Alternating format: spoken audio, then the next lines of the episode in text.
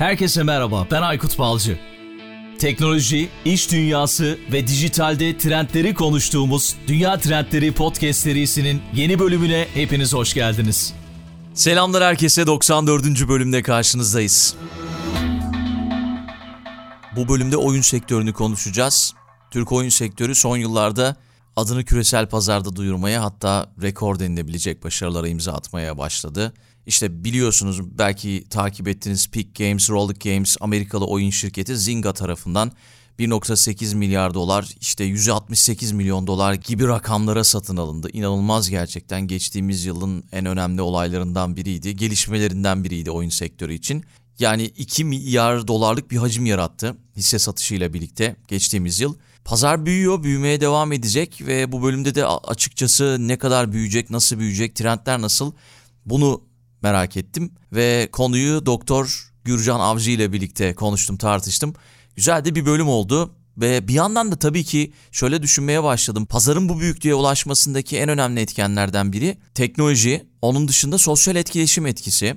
Çünkü hatırlayacaksınız belki eğer dinlemediyseniz mutlaka dinleyin. Geçtiğimiz yıl oyun sektöründe gerçekten doğayan bir isim olan Mevlüt Dinç ile birlikte bir bölüm yapmıştık. 70'lerin 80'lerin oyun kültürünü de biraz bize anlatmıştı. Oyun oynama kültürü 70'lerde 80'lerde daha çok tek başına oynanan oyunlardan ibaretti. Bilmiyorum bana katılıyor musunuz? Yıllar içerisinde bu internetin de etkisiyle paylaşım alanı arttıkça sosyal bir aktiviteye dönüştü belki de. Bugün baktığımızda dev arenalarda dünya çapında turnuvalar düzenleniyor ve milyonların online olarak katıldığı dünya üzerinde birçok ilgi gören spordan çok daha fazla ilgi görerek izlenebilen turnuvaların yapıldığı yepyeni bir endüstri karşımıza çıkıyor ve yepyeni bir kültür karşımıza çıkıyor. Ve teknolojiyle birlikte arttırılmış gerçeklik, sanal gerçeklik, işte giyilebilir teknolojilerle birlikte oyun endüstrisi bunlara entegre bir şekilde büyümeye devam edecek. İşte biz biraz bu bölümde bunları konuştuk. Gelecekte neler olabilir, şu anda trendler nasıl, neler yapılabilir? Oyun sektörü hakkında genel böyle bir çerçeve çizdik. Umarım siz de beğenirsiniz. Ben yine her zaman olduğu gibi çok şey öğrendim. Gürcan Avcı ile birlikte yaptığımız bölümde yine çok çok yararlı oldu. Sizin için de yararlı olacağını düşünüyorum. O zaman hazırız. Yeni bölüme 94. bölüme başlıyoruz.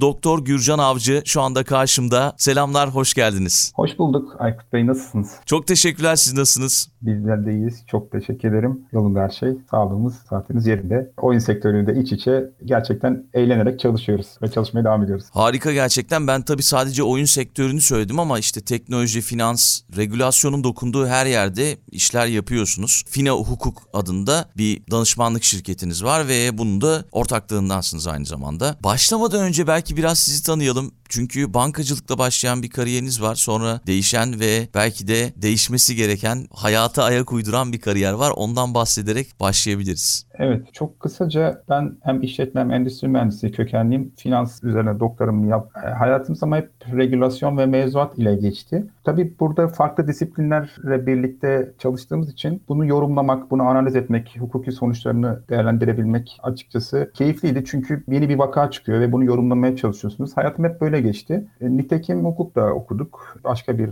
disiplini de daha diploma hanemize ekledik. Bununla birlikte bankacılık ve finans sektörünün dışında teknolojiye de son 5 yıldır özellikle odaklandım ve gerçekten iş tatmini yüksek olduğu ve çok hızlı ilerleyen bir alanda iş ortaklarımıza, çevremize katkı sağlamaya çalıştık ve buna teknolojinin gelişmesine ayak uydurmaya çalışıyoruz. Mevzuat da ayak uydurmaya çalışıyor. Tabii gerisinden geliyor ama kesinlikle yani insan katma değer sağlayan bir sektörün içinde yani bu kadar katma değer inanılmaz içinde olmaktan ya da çevresinde dolaşmaktan çok memnuniyet duyuyor ve ben de işimi severek yapıyorum diyebilirim. Harika gerçekten. Yani özellikle ben de geçtiğimiz yıldan bu yana podcast'e başladıktan sonra o kadar çok yeni şey öğrendim ki durmuyor yani yeni şey öğrenme aşkım da durmuyor. Hep birlikte podcast'i dinleyenlerle birlikte öğreniyoruz bu arada ve oyun sektörü de geçtiğimiz yıl çok fazla konuşuldu. Bu yıl konuşulmaya devam ediyor ve sizin de önemli deneyimleriniz var bu konu hakkında. İşte Türk oyun sektörü son yıllarda adını küresel pazarda duyurdu, duyurmaya devam ediyor. Rekor denilebilecek hatta rekor bir başarıya imza atıldı. İşte Peak Games'le, Rollick Games'le işte 1.8 milyar dolarlar, 168 milyon dolarlar gibi gibi hisse satışları gerçekleşti ve ondan sonra da herkesin ilgisini çekti bu oyun sektörü. Belki siz ilk başta başlarken oyun sektörü pandemi sonrasında bir artış oldu tabii ki pandemiyle birlikte. Genel bir durum analizi yaparak başlayabilirsiniz. Tabii ki. Ben öncelikle oyun sektörünü şöyle yorumluyorum. Kendi yorumum. Eğlence ile yazılımın birleşmiş hali. Şimdi insanlar kolay görebilir yani bir oyun hazırlamak ne darar ki ama yani bir insanı eğlendirmek, mutlu etmek, o anda onun gerçekten belli aslında hormonlarına olumlu katkıda bulunabilmek veya işte sıkkınken, yorgunken 5 dakika kafasını dinlendirebilmek aslında çok zor bir şey. Yani çünkü birçok etmen var. Kültürel etmen var, ahlaki etmen var. Zevk, tercihler çok farklıdır. Hani bunun artık tartışılmaz denir ya. E, oyun, bunu, bir, bunu alıyoruz kenara. Sinema sektöründe de var bu. Bir de bunu yazılımla birleştiriyoruz. Yani bu kafamızdaki bir insanı nasıl eğlendirebileceğim motivasyonunu e, yazılımda ayak uydurmasını sağlamaya çalışıyoruz. Dolayısıyla yani zor bir sektör aslında baktığımız zaman iyi bir oyunu yakalamak. Ve hızlıca gelişiyor. Tabii bazen X kuşağı bunu asosyallik olarak yorumlayabiliyor. Yani oyun insanı geliştirmez diye ama halbuki birçok da bilim adamı diyor ki pek çok araştırma var kanıtlanmış. İnsanın oyun oynaması, oyunda belli işte aşamalar kat ederek gitmesi beynine çok olumlu yani düşünce yapısına katkısı var. Bu ispatlanmış bir şey. Tabii her şeyin olduğu gibi bunun da bir sınırı var. E, o sınır bağımlılık arz etmediği müddetçe bir sınır var. Ben onu açıkçası bazı bir yerde okumuştum. Dijital detoks diyorum. Hani böyle bir imkanı var ve bu anlamda oyun öncelikle hani bir olumsuz bir ön yargı bazı kitleler tarafından yapılan ön yargının yanlış olduğunu kesinlikle düşünüyorum. Bir de yani oyun deyince de aklınıza hep bilirsiniz. E, oyun çocuklara özgüdür veya en yaygın şekilde 12-18 yaş arasındaki kitleye özgüdür diye bir yargı var ama bu aslında her nesle, her kişiye, kitleye, kültüre oyun var. Yani inanılmaz bir arz var çeşitlilik var. Zaten Ve yapılan araştırmalar da bunu söylüyor. Yani yetişkinlerin de %79'u Türkiye'de mobil oyun oynuyormuş mesela. Çok evet evet e, çok büyük bir şey var. Pandemi de bunu arttırdı. Niye arttırdı? Hani bir kere daha çok evde vakit geçirmeye başlayınca dışarıdaki alternatif olabilecek eğlence araçlarına mahrum kaldık. Dolayısıyla daha çok o cihazlarla vakit geçirmeye başladık ve bundan dolayı da yine dijitalin diğer alanlarına olan taleple birlikte daha iyi cihazların gelişmesi ve daha iyi oyunların da piyasayı görmesi, daha güzel eserlerin ortaya konması diyebilirim. Ciddi bir artış kat ettirdi. Bu arz artışı yani şunu demek istiyorum. Pek çok kitlenin bulabileceği oyun sayısını da arttırdı. Çeşitlilik arttı. Bazen hani herkese göre oyun yok ama şu an var. Hani herkese göre bir oyun var. Şu aşamada açıkçası tabii ki sizin bildiğiniz gibi mobilde ve diğer konsol ve PC'de yani inanılmaz bir muazzam ilerleme var. Her gün stüdyolar oyun projesi geliştiriyor. Bazıları çok hızlı, bazıları uzun projeler ama bu hem ekonomiye bir ciddi bir katkı sağlıyor hem de bence insanların genel olarak refahına, mutluluğuna da bir katkı sağlayan bir süreç var diye düşünüyorum. Evet çok doğru gerçekten. Böyle istatistiklere bakmıştım. Geçtiğimiz yıl dünya oyun pazarı %10'lara yakın büyümüş. %9.3 büyümüş. Bu da 160 milyar dolara yakın bir pazara ulaşmış. İnanılmaz gerçekten. Evet. Belki şöyle oyun oynuyorum demek insanlara şey geliyor olabilir kötü geliyor olabilir ama herkes oyun oynuyor. Bundan evet. bunu anlıyoruz. Gelecek yıllar içerisinde de ivme hala yükselerek devam edecek. İşte yeni teknolojilerle, e-sporla, işte belki başka başka yaratıcılar ortaya çıkacak. Daha etkili oyunlar ortaya çıkacak. Onları göreceğiz diye tahmin ediyorum. Belirttiğiniz üzere hani 160-170 milyar dolar bir gelir üreten bir sektör var. Bu ciddi bir rakam. Yani şimdi birden yani sadece bu gelir, cirodan bahsetmiyorum. Bir inanın burada dört tane temel araç var. Birincisi mobil. Yeni neredeyse yarısını oluşturuyor ve çok hızlı büyüyor. Pay olarak hepsi büyüyor aslında diğer konsol ve PC ama mobil inanılmaz derecede hızlı büyüyor. Çünkü artık herkes mobile ulaşması yani diğer işlevlerden dolayı bir mobil cihazı sahip olduğumuz için oyuna ulaşmak daha kolay olduğu için. Ama bunun de konsol, PC ve tablet sektörü de tabii ki artıyor. Ve bir de ciddi bir artış var. Burada mobil işin başını çekiyor. Ve mobilin içinde de aslında bir derya var. Yani temelde dört tane bir seg- segment var. Onu söylemem lazım. Birincisi casual denen bir alan var. Bunun altında da anlar. İkincisi midcore denen daha zor oyunların olduğu, daha grafik anlamda, yazılım anlamda daha zor gelişmiş oyunların olduğu bir sektör var. Bir de kasino ve spor yarış diye dört tane temel segment var. Dünyada da en buradaki en büyük hızlı artışın aslında casual'ın altında olan basit mekaniği olan, çok hızlı tüketilen, 2-3 günde yapılabilen bir hyper casual diye bir segment var. Türkiye'de de pek çok firma bu segment üzerinde ilerliyor. Buradaki kolay taraf evet oyun çok hızlı yapılabiliyor ve böyle ciddi yazılım yatırımları gerekmiyor. Ama zor tarafı tüketicinin zevkini tahmin etmeniz, yani iyi bir oyunsa taklit edilmeniz çok kolay. Bunlar zor tarafı. Büyük bir rekabet var. Ama bir yandan baktığımız zaman bu basit oyunlar bilirsiniz yani böyle metroda giderken, e, otobüste giderken basit ellerinizle çok rahat oynayabileceğiniz, sizi çok böyle yormayan oyunlar. Tetris gibi büyütüyor. diyelim mesela. E, Tetris gibi. Evet, evet. Yani. İşte böyle toplar, balonlar toplar falan vesaire. Evet. evet. Ama bu sektörü çok ciddi büyütüyoruz. Bir kere hem gelir elde ediyor hem de yani sermayeyi de artırıyor. Bazıları iddia ediyor ki bu oyunları yapmak yetenekleri köreltiyor ama ben katılmıyorum. Genel olarak yani dediğim gibi tüketiniz zevkini tahmin etmeye çalıştığınız ve bunu yazımla birleştiğiniz bir alan var. Ama yani genel olarak oyuna baktığım zaman sektörde ben çok ilginç bir sektör olduğunu düşünüyorum. Ben arz yöneli özellikle. Şimdi ben ihracat yapan pek çok sektörle çalıştım. Mal, hizmet fark etmeksizin bir ihracat kararı aldığınız zaman, ürününüzü yurt dışına satma kararı aldığınız zaman önce bir pazarı analiz etmeniz gerekir. De,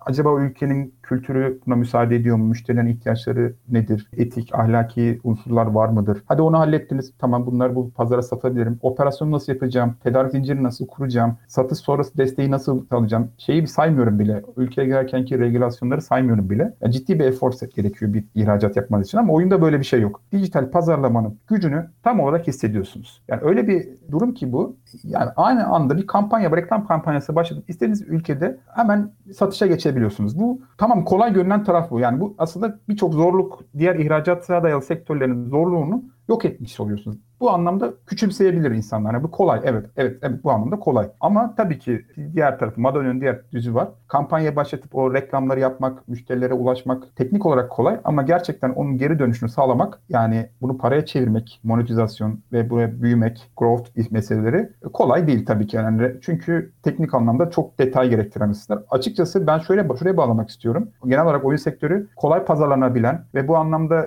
diğer tüm mal ve ihracata göre çok daha hızlı satışa dönüştürülebilen bir sektör. Ama Türkiye'nin de başarılı olduğu şey bu harcadığınız paraların, reklamların, tanıtım faaliyetlerinin veya oyunun bir piyasa tutmasını sağlayan teknik kriterlerin iyi şekilde analiz edildiği yerlerden biri çok iyi Türkiye. Yani Türkiye'nin başarısına getirmek istiyorum. Türkiye bu monetizasyon ve growth'ta inanılmaz başarılı. Yani bu bundan dolayı Türkiye çok iyi yerde. Çok iyi insanlar var, yetişmiş personel var ve Türkiye bu oyun tarafındaki bu dezavantajını yani şöyle diyeyim bir malı yurt dışına ihracat etmek, ihraç etmek için ki karşılaşabileceğiniz dezavantajları tamamen liberal bir piyasada, tamamen rekabetçi bir piyasada sadece sizin yetenekleriniz ve gücünüz ve tabii ki sermaye yapınızla birlikte bertaraf edebileceğiniz bir piyasada Türkiye'nin avantajlı olduğu bir alan olarak görüyorum oyun sektörünü nitelikli eleman. E, bir de tabii şey de var. Yani oyun sektörünün özellikleri alanında düşündüğümüz zaman pazarlama ve satışta enteresan bir şey görüyoruz, keşke görüyoruz biz. Ya bundan 10 sene önce düşünseydik bir oyun veya herhangi bir teknoloji ürünü organik yöntemlerle insanlar çok rahat pazarlayabilirdi. Yani organik yöntemlerle, siz tavsiyelerle vesaire bulabilirdi, satabilirdiniz ürününüzü. Ama bugün satışınızı bununla yapmak imkansız. Mecbursunuz. Reklam yapmaya mecbur. Yani oyununuz ne kadar başarılı olursa olsun, isterseniz dünyanın en iyi, isterseniz dünyanın en gelişmiş oyunu da olursa olsun. Eğer siz doğru tanıtım, reklam kurgusu kurgusunu kuramazsanız başarılı olamıyorsunuz. E burada garip bir durum var. Tamam reklam yaptınız. Kullanıcı geldi. Oyununuzu indirdi ve sizden oynamaya başladı oyununuzu. Siz ona reklam izletiyorsunuz tabii. Bazen reklam izletmezsiniz. E ona bir şeyler satarsınız oyun içerisinde. Ekosistem onu da gerektirebilir ama genel anlamda bahsetmek gerekirse reklam izletiyorsunuz. Reklamı izledi. Siz reklam geliri elde ettiniz. Para kazandınız. Sonra onu tekrar reklama getiriyorsunuz. Tekrar o reklamdan bir daha reklam. Böyle bana bir yani, döngü var yani. Garip gelen bir döngü var. Ama burada kazananlar dijital pazarlamacılar oluyor. O ayrı bir şey ama e, böyle gidiyor yani burası biraz enteresan. Sonuç itibariyle tabii ki oyun firması kazandığı paraya bakar. Bunlar tamamen legal işlerdir ve bu şekilde gerçekleşen bir döngü var. Enteresan gördüğüm diğer sektörlerden farklı olarak adettiğim dışarıdan bakan bir insan olsa olarak analiz etmek gerekirse iş modelleri reklama üzerine kurulu, iyi reklam yapan, tüketicinin tercihini bilen, ona hangi anda hangi reklamı çıkarması gerekiyor, hangi oyunun itemini satması gerektiğini tespit edebilenler kazanıyor burada ve Türkiye'de bu konuda iyi diyebilirim. Biz küresel oyun pazarında artık kendimizi kanıtlamış bir ülkeyiz ve bunu daha nasıl geliştirebiliriz bunu düşünmek lazım. Böyle zaman zaman işte oyun sektörüyle ilgili baktığım yaptığım araştırmalarda işte Amerika'daki top 10 oyunlarda Türkiye'den oyunları görebiliyorsunuz. Bu gerçekten çok inanılmaz bir şey. Orada Türk oyunlarının olması ilk 10 içerisinde. Bu arada ben 160 milyar dolar işte 2020 için dedim ama Venture Beat'in yaptığı bir araştırma var, rapor var. Ona göre 2021'de 170 76 milyar dolara çıkması bekleniyor. 2023'te de 200 milyar dolar. Bu da inanılmaz bir rakam gerçekten. Söylediklerinizin hepsine katılıyorum. Tabii işte o bir takım belki oyun sektörü için herkesin çok fazla görmediği işte reklam veriyor. O sırada oyun kullanıcılarına bir şeyler satıyor. Tekrar o parayı reklama yatırıyor. Bu da ilginçmiş gerçekten. Bunu öğrenmemiz evet. iyi oldu belki. evet yani tabii ki diğer bir gelir kalemi olarak e, uygulama satış gelirleri dediğimiz veya üyelik bedelleri var ama bugün reward based marketing denen yani bilirsiniz belki ya bir şey satın alacaksın ya da belli bir süre o reklamı izleyip puan kazanıp tekrar oyuna devam edebileceksin. Bu tarz yani iki tane alternatif var. Bazı insanlar mobil uygulama veya herhangi bir oyunda para harcamayı sevmez. Ve oyun şirkette para kazanmak zorunda. Buradan dolayı reklam ekosistemiyle çok yakın çalışıyorlar ve burada o işbirliği de katma değer oluşturuyor diyebiliriz. Tabii bunu teknik anlamda bazıları şey diyebilir. Yani reklam geliri bir yazılım geliri değildir diye hatta hukuken de bunun sorunları olabiliyor, oluşturabiliyor. Ama sonuçta bir oyun var ve oyunun ürettiği bir katma değer var. Bunun ister adı reklam olsun, ister satış olsun bir para oluşturuyor ve ekonomi oluşturuyor. Bu ekonomi dediğiniz gibi 176 milyar dolara dayanmış durumda. Daha da yükseleceği gözüküyor, tahmin evet. edilebiliyor. Evet bir de mobil dediniz yani gelirlerin yarıdan fazlası da mobilden geliyormuş. Bu da ilginç geldi bana ki zaten artık hepimiz her şeyi mobilden yapıyoruz. İlginç gelmemeli aslında normal gelmeli. Evet.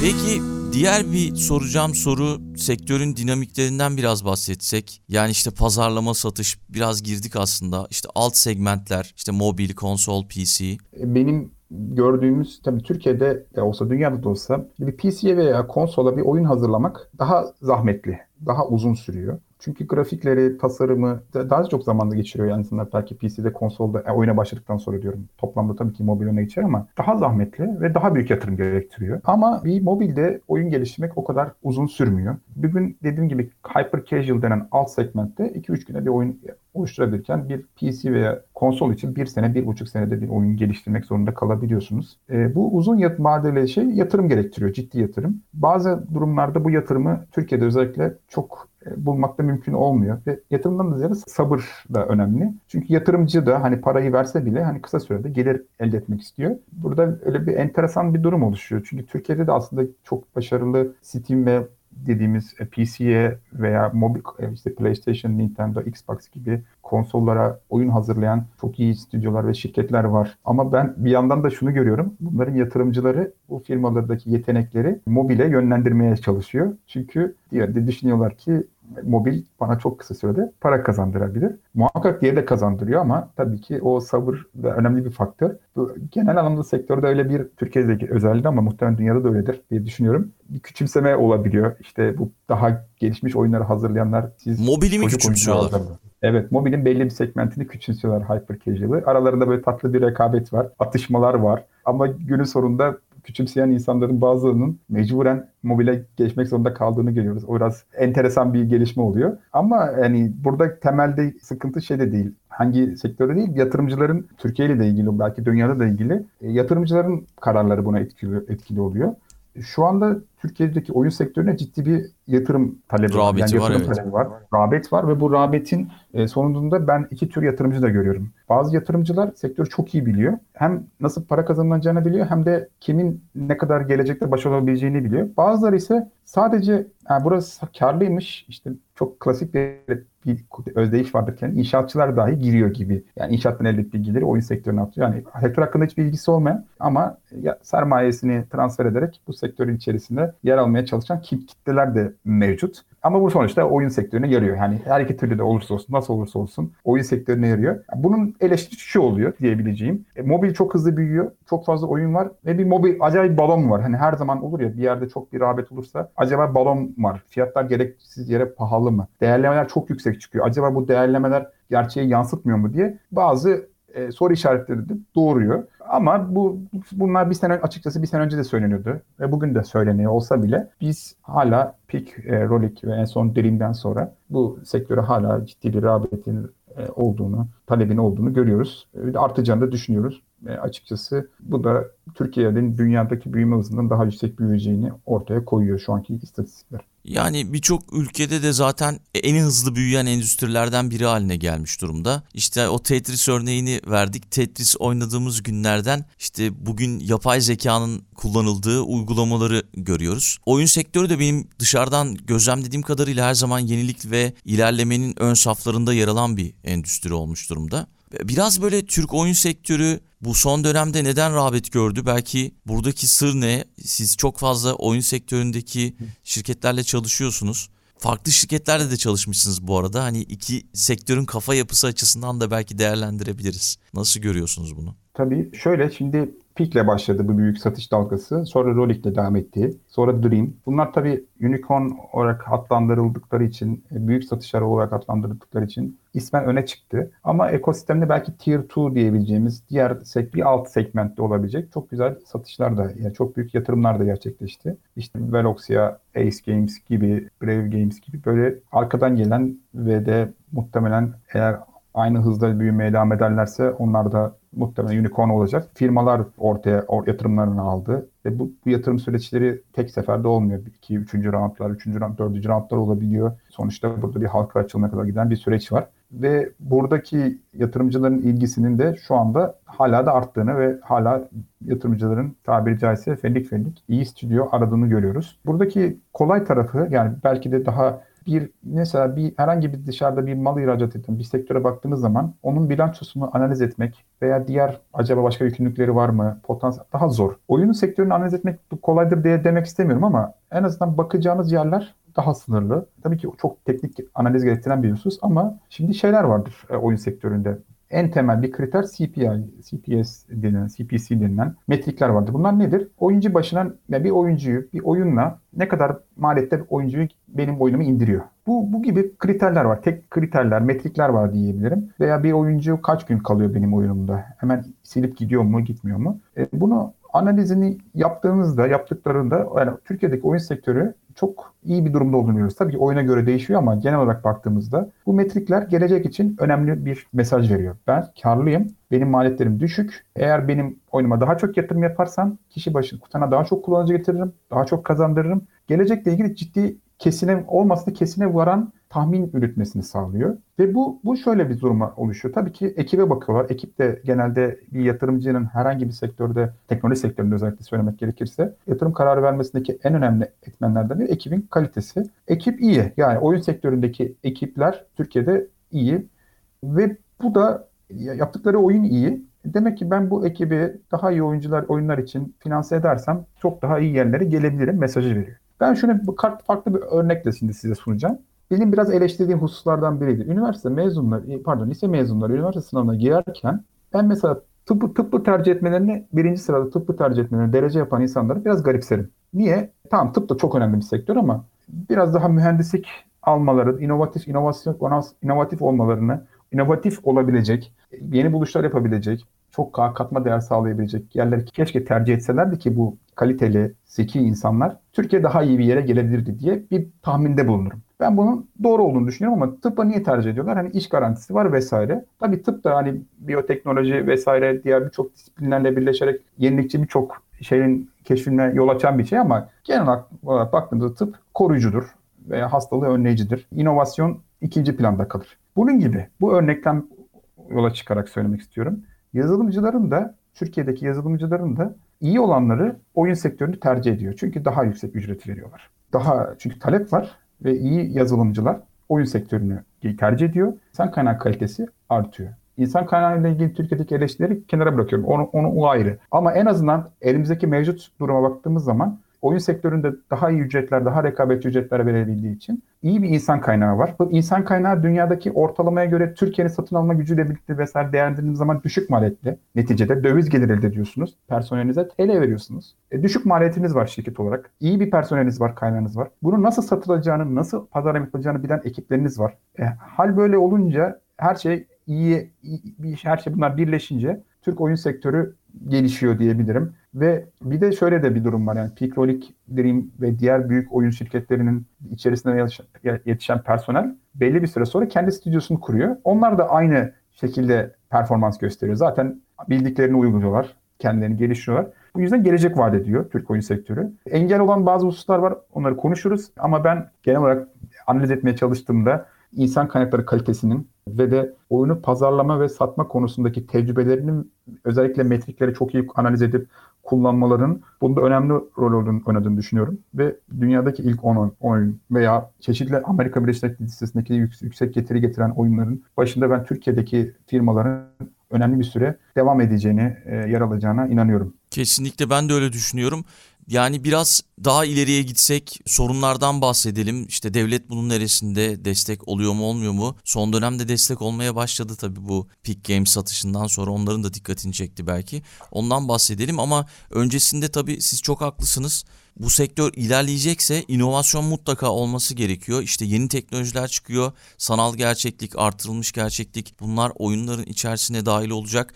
Bunlarla ilgili belki istihdam gerekecek. Kendisini geliştirmesi gereken oyun yaratıcıları gerekecek. İşte giyilebilir teknolojiler belki şu anda aklıma geliyor. Oyun sektörünün içerisinde kullanılacak. Böyle farklı farklı yerlere gidecek. Tabii bu da inovasyonla oluyor sizin de dediğiniz gibi. Evet, inovasyonla oluyor ama insan kaynağı da gerekiyor. Gerekiyor. İşte yapacak. Evet, Türkiye'de genel bir sorun var. Siz de zaten çok bu işin pek çok kişi, bu, bu soruna muhatap olan pek çok kişiyle görüşmüşsünüzdür. Nitelikli, nitelikli iş gücü göçüyor. Çeşitli nedenlerle göçüyor. Bazen e, ekonomik, bazen siyasi göçüyor. Yani iyi personel göçüyor. E, yazılım dünyasında bu daha kolay. Hani SAT'ta şöyle bir şey vardır. Klasik teorilerde derler ki serbest emek piyasası vardır. İnsanlar rahatlıkla eğer düşük ücret verirsen yüksek ücret olan yere rahatlıkla geçer. Buna eleştiri getirirler. Öyle insanların taşınması kolay değildir diye bir teori vardır. Yani öyle bir esneklik yok. Emek rahatlıkla göçemez ama yazılımda göçebiliyor. Bu demek istediğim şu değil. Tabii ki yazılımcı insanlar iyi bir iş teklifi geldiğinde ve Türkiye'deki şartları beğenmediği takdirde taşınabilirler ama sadece bu da gerekmiyor. Sonuçta yazılım işi evden de yapılabilir. E, home office çalışmaya çok müsait bir iş. Evet. E, ve yabancı şirketler Türkiye'deki yazılımcılara çok rağbet gösteriyor. E, bu durumda Türkiye'deki oyun şirketleri de yazılımcı bulma konusunda, tasarımcı bulma konusunda çok zorluk yaşıyor maalesef. Fiyat rekabetine giremiyorlar oradaki alt rakiplerine göre. Ama tabii ki bu sorunun çözülmesi oyun sektörüyle ilgili bir değil. Bu genel bir sosyoekonomik sorun. Ama yazılım dünyasında daha çok hissediliyor çünkü daha fazla bir rağbet var. Bir de malum pandemi dijitale talebi arttırdı. Her türlü, her yönden talebi arttırdı. Yazılımcıya talebi arttırdı. Tasarımcılara talebi arttırdı. Şu anda bu sorunu çözme için ne kadar, yani ben biraz orası biraz çok soru işareti. Çalıştığımız şirketlerde görüyorum. Hani yazılımcı ilanı veriyorlar, bulamıyorlar. Artık üniversite öğrencileri çok değerli bir varlık olarak atfediliyor. Birazcık yazılım geçmiş olan, kendini ufacık da olsa geliştirmiş olan bir üniversite öğrencisi, mühendis hemen iş bulabiliyor. Bu güzel bir şey baktığınız zaman ama yani ya yok artık hani biraz yandan nitelikli personel, senior developer bulamıyorlar. Bulamayınca mecburen üniversite öğrencileri arasında gitmeye çalışan, orada aradığını bulmaya çalışan bir oyun sektörü var. Bu acı verici bir gerçek. Bir yandan da üniversite öğrencilerinin harçlığını çıkarabilmesi, kendini geliştirmesi için iyi bir fırsat. Bu sorunun çözülmesi gerekiyor ama tabii ki öyle kolayca çözülecek bir şey de değil. Bu, bu bence sadece Türkiye için değil, yurt dışında da böyle. Almanya'da, Amerika'da da iş ilanlarına baktığınızda genelde aynı sorunlarla karşılaşabiliyorsunuz. Yani oralarda da bulunmuyor. Belki onlar da o yüzden bizim ülkemize yönelip daha fazla ücretler verip transfer ediyor olabilirler. Ama o dediğiniz gibi başka bir e, konu. Onu evet. tartışırız yani. Peki evet. devlet bunun neresinde? Destek oluyor mu devlet? Köstek mi oluyor? Ne durumdayız şu anda? Şimdi devletin aslında 2015 yılından beri destek oluyor. Ama şöyle düşünmek lazım bir ülke özellikle sermaye açığı olan ülke yabancı sermaye ihtiyaç duyar ki ihtiyaçlarını tamamlayabilsin. Dövize ihtiyaç duyar. Türkiye'de ne kadar dövize ihtiyaç olduğunu biliyoruz. Hani her gelişmekte olan ülke olduğu gibi. Dolayısıyla her ülke gibi Türkiye'de ihracatı teşvik ediyor ki Türkiye'ye döviz gelsin diye. Ama bu Türkiye'nin ekstra iyi yanı bunu oyun sektörü ve mobil uygulama sektöründe ciddi bir pozitif ayrımcılık yaparak ve işi sürekli ciddi bir şekilde kolaylaştırarak çözmüş durumda. Şöyle biz iki garip bir iki, iki, ikilem görüyorum. Bir yandan biz COSGAP'in desteklerine bakıyoruz. Gir, girdiğimiz mülakatlarda oyun sektörüyle ilgili mülakata giriyor. Ya benim çocuğum sizin yüzünden oyuna, alış, oyuna alışkanlık göstermiş, kötü alışkanlığı var diye projesi reddedilen de görüyorum. COSGAP gibi bazı kurumlarda. Ne kadar profesyonel yani. evet, evet. Bir yandan da şey yani enteresan bir örnek var. Hani ben COSGAP'te reddedilen, yani maalesef kurumu kötülemek istemiyorum ama oyun sektörünün akış açısı kötü. Onu söylemem lazım. Bir PlayStation 5 için ön kabul almış. Tabi bir sene önce daha yokken PlayStation 5. Microsoft'ta Xbox için özel ödül, inovasyon ödülü almış oyunu sen inovatif değilsin diye reddetti. Yani böyle bir e, bakış açısı var. Bir yandan da Ticaret Bakanlığı tarafında o dövize ihtiyaç olan ihracat teşviği yaran Ticaret Bakanlığı ise bana yeter ki döviz getir diyor. Ben seni desteklerim diyor ve firma başına 400 bin dolar artı oyun başına 200 bin dolar yani 10 tane oyununuz varsa 2,5 milyon dolar yılda para alabileceğiniz e, inanılmaz bir e, bütçe ayırıyor ve bunun farkında olan, olma durumu belki pikten sonra oldu aslında. 2015'ten beri var bu rakamlar. İyi tasarlanmış bir mevzuatı var. Pratikteki zorluk çok fazla zorluk yaşanmıyor. Yani 4-5 ay içerisinde iade edilebiliyor. Ve en sevdiğim yanı benim hani her devlet kurumunda olması gerektiğini düşündüğüm yanı kural bazlı. Yani inisiyatif, takdir yetkisi, torpil, rüşvet o tarz bir şey yok. Yani tamamen olması gereken gibi. Olması gereken gibi Hı. çalışıyor. Tamam biraz geç geliyor ama geliyor yani devlet garantisini vermiş orada zaten. O da hani devlette bütçesine göre ayarlama yapıyor. O kadar hani normal bir şey bu. Ve bunlar da etkiliyor. Sonuçta ben şunu görüyorum. Bu oyun sektöründe bu teşviği alan firmalar o parayı cebine atmıyor. Tekrar yeni bir şey geliştirmek için kullanıyor. Kimse atmıyor yani. E, yani normalde olabilir hani sonuçta benim param geri gel. Ben işte örnek veriyorum reklama 500 bin TL harcadım. Devlet bana 300 bin TL'sini geri verdi. Bu artık benim karımdır demiyor. O 300 bin TL de yeni bir oyun için yatırıyor. Bu rakamlar çok ciddi rakamlar. Tabii ki bir peak gibi bir Dream Games için küçük gelebilir ama belli bir seviyeden üste geçmek isteyen firmalar için özellikle tanıtıma, reklama yönelik bu teşvikler. Çünkü dedim ya en önemli gideriniz reklam. E, geri aldığınız anda dünyadaki rakiplerinizin önüne geçiyorsunuz. O Az önce bahsettiğim kullanıcıyı getirme maliyetini düşürüyorsunuz çünkü devlet size veriyor o parayı. Birden e, sizin oyunuz karlı oluyor ve daha çok yatırım yaparak daha çok kar edebilme haline gel- geliyorsunuz. Sadece reklamla da ilgili sınırlı değil. Satın aldıkları yazılımlar, reklam analitik tool'ları, personelin yazılım maaşlarını vesaire destekleyen ve ciddi rakamlar ulaşan bir Ticaret Bakanı desteği var. Bunun farkında olmayan artık azaldı ama bir sene önce söylemek gerekirse çoğu oyun stüdyosu farkında çok değildi. Bugün o halbuki teşvik 2015'ten beri var. Ben bunların artacağına da dair duyduğum spekülasyonlar var. Daha da arttırılacağına dair iyi haberler bunlar ve bunlar Türkiye oyun sektörüne daha ileri taşıyacağını düşünüyorum bu teşvikleri. Harika gerçekten. Bu sektörde bizim gerçekten yeteneğimiz var. Başarılıyız da. Bunun üstüne daha çok gitmemiz gerekiyor. Belki Ticaret Bakanlığı tarafı bunu çok iyi görmüş. O yüzden de böyle desteklerini tam anlamıyla olması gerektiği gibi veriyor diye düşünüyorum. Ben böyle bir tespit yaptım ama bilmiyorum katılır mısınız? Tabii katılıyorum. Peki kripto para tarafıyla da ilgileniyorsunuz. Biraz ondan da bahsedelim. Kripto para ile oyun da birleşiyor. Böyle farklı platformlar ortaya çıkıyor. Orada nasıl bir ekosistem birleşmesi var? Şimdi blockchain en önemli kullanım alanı kripto para e, bu şüphesiz ama hani biz blockchain deyince aslında birçok e, sektöre katma değer sağladığını biliyoruz.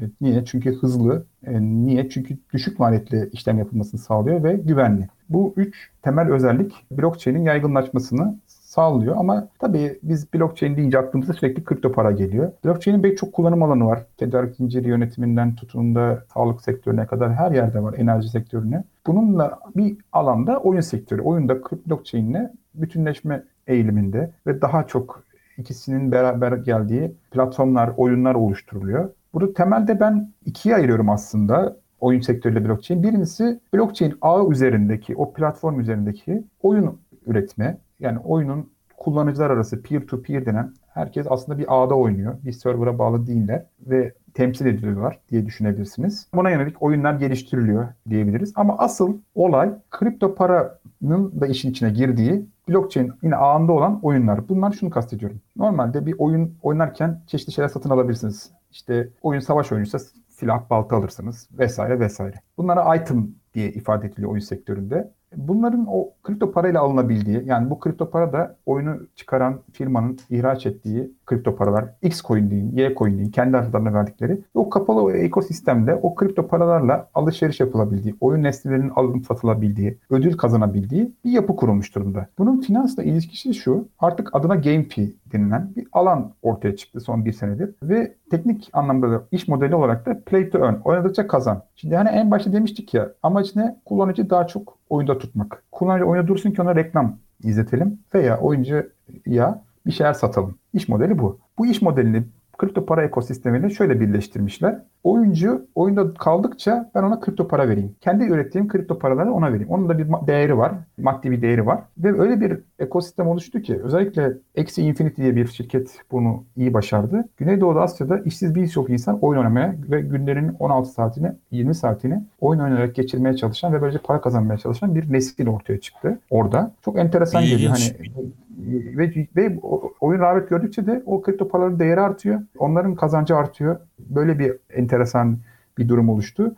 Tabii ki oyunun içinde hani ödüller olabilir. İşte bazen piyango gibi işte şey olabilir. Tavla da oynayabilirsiniz işte iddiası gibi, iddia gibi veya daha basit oyunlar olabilir. Normal savaş oyunları. Yani basit derken en azından kripto paranın kullanımı anlamında basit söylemek istiyorum. Şu an bu çok hızlı ilerliyor. Türkiye'de bunun örnekleri ortaya çıktı. Ama bunun bir handikapı var. Şöyle ki şimdi oyun kapalı sistemde siz insanlara ister kupon ister eskiden jeton hani bir, şek bir şekilde kullanmaları için çeşitli araçlar verebilirsiniz. Ama bazı iş modellerinde platformu geliştirirken diyor ki platformu geliştiren kişi yatırımcılarına ve oyuncularına, muhtemelen oyuncularına. Siz bana yatırım yapın. Ben size işte o jeton veya kripto paradan vereyim. Ama sonra ben kar ettikçe size de kar payı dağıtayım. Veya eğer oyunda birinci olursanız ben sana karımı %5'ini vereceğim. Öyle ödüller yapacağım. Ve ben sizden ilk başta topladığım to para topluyor ilk başta yatırımcılarından. Burası hukuk hukukla çelişiyor. Niye çelişiyor? Bu şeyden bir hiçbir farkı olmuyor. Ee, kumar mı oluyor? Farkı olmuyor. Yok e, kumar değil de çiftlik bank gibi düşünün. Yani ha, evet. para toplayıp bir proje yapıyorsunuz. Bir şeyler vaat ediyorsunuz onlara. Gerçekleştirebilirsiniz, gerçekleştiremeyebilirsiniz. Bu durumda halka alttan para istiyorsunuz demektir aslında temel adı. Ya bunlar e, zaten şu anda tartışmalı olan noktada bu.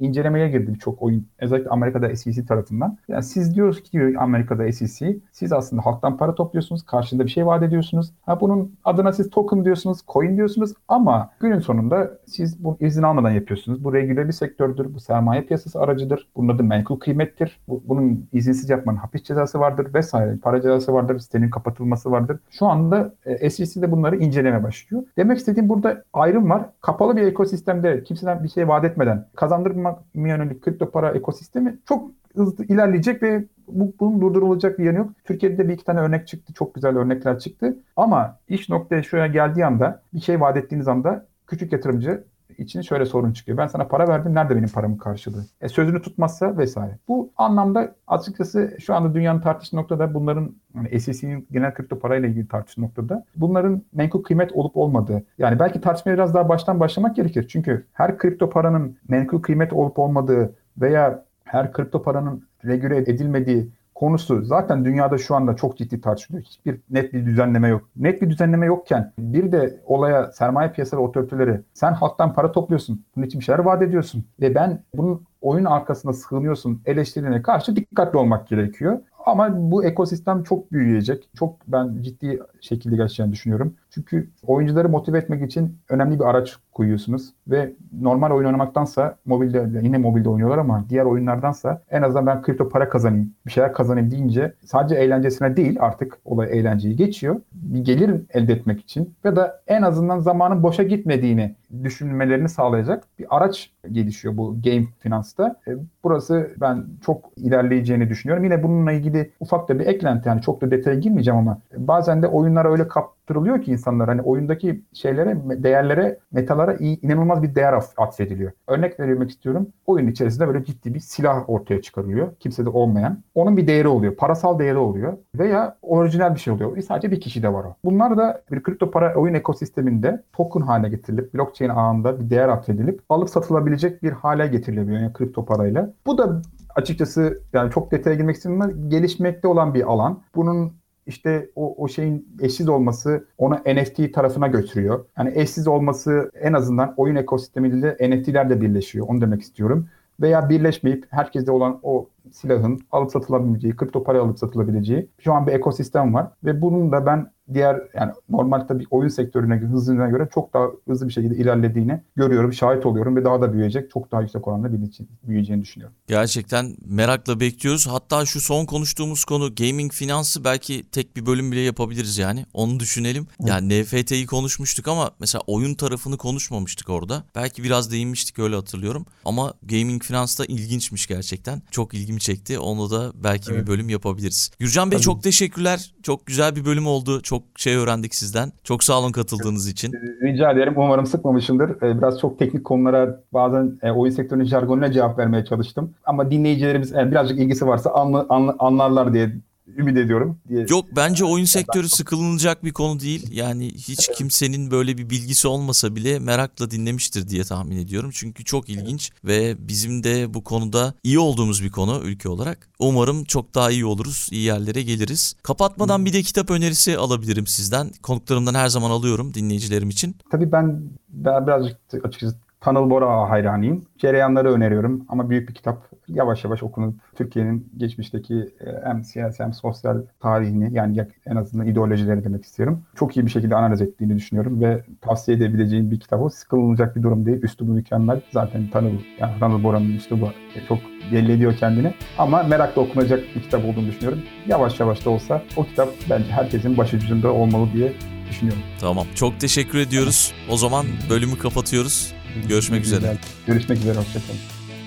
Dünya Trendleri Podcast serisinin bu bölümünün sonuna geldik. www.dünyatrendleri.com Twitter'da @dünyatrendleri, Instagram'da dünya.trendleri adreslerinden Dünya Trendleri Podcast'i takip edebilirsiniz.